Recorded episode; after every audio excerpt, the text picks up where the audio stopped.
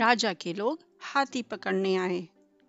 जंगल में आकर वे चुपचाप कई प्रकार के जाल बिछाकर चले जाते हैं। सैकड़ों हाथी पकड़ लिए गए।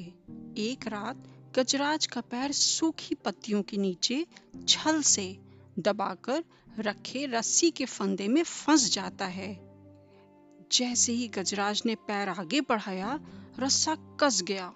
गजराज चिंघाड़ने लगा। उसने अपने सेवकों को पुकारा, लेकिन कोई नहीं आया। कौन फंदे में फंसी हाथी के निकट आएगा? एक युवा जंगली भैंसा गजराज का बहुत आदर करता था। जब वह भैंसा छोटा था तो एक बार वह एक गड्ढे में जा गिरा था। उसकी चिल्लाहट सुनकर गजराज ने उसकी जान बचाई थी। चिंगाड़ सुनकर वह दौड़ा और फंदे के फंसे गजराज के पास पहुँचा। गजराज की हालत देख उसे बहुत धक्का लगा। वह चीखा, गजराज, बताइए क्या करूँ? मैं आपको छुड़ाने के लिए अपनी जान भी दे सकता हूँ। गजराज बोले, तुम बस दौड़कर खंडहर नगरी जाओ और चूहों के राजा, मूषक राजा को सारा हाल बताना। भैंसा, अपनी पूरी शक्ति से दौड़ा।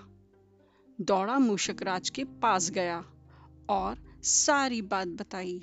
मूषक राज तुरंत अपने 20-30 सैनिकों के साथ गजराज के पास पहुँचे। चूहे भैंसे की पीठ पर से कूदकर फंदे की रस्सी कुतरने लगे। फंदे की रस्सी कट गई, वह गजराज आज़ाद हो गए।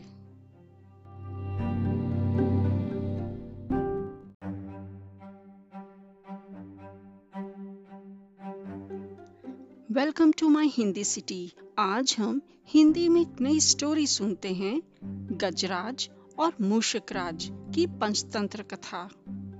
King of elephants and king of mice Panchatantra story in Hindi प्राचीन काल में एक नदी के किनारे बसा नगर व्यापार का केंद्र था। फिर आए उस नगर के बुरे दिन। जब एक वर्ष भारी वर्षा हुई, नदी ने अपना रास्ता बदल दिया। देखते ही देखते नगर वीरान हो गया। अब वह जगह केवल चूहों के लायक रह गई। चारों ओर चूहे ही चूहे नज़र आने लगे। चूहों के उस साम्राज्य का राजा बना मूषकराज चूहा।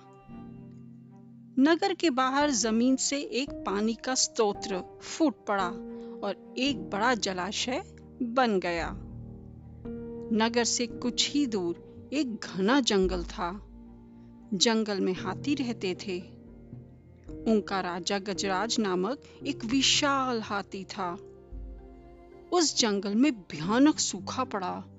जीव, जंतु, पानी की तलाश में इधर उधर मारे मारे फिरने लगे।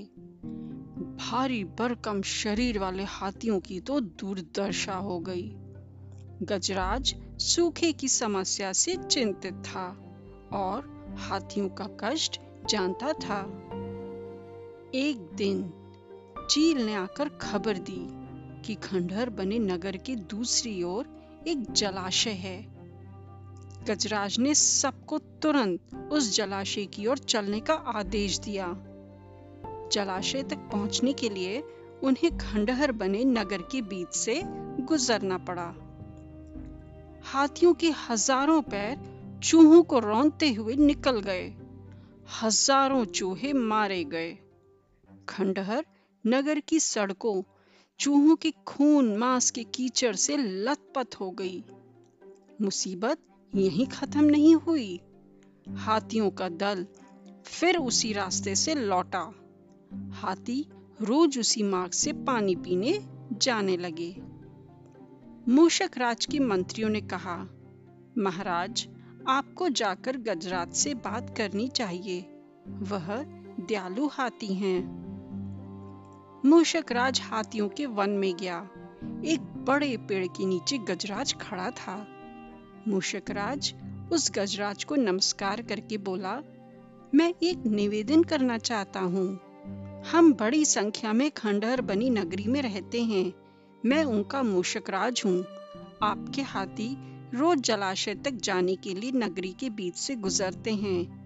हर बार उनके पैरों तले कुचले जाकर हज़ारों चूहे मरते हैं। यह बंद न हुआ तो हम नष्ट हो जाएँगे।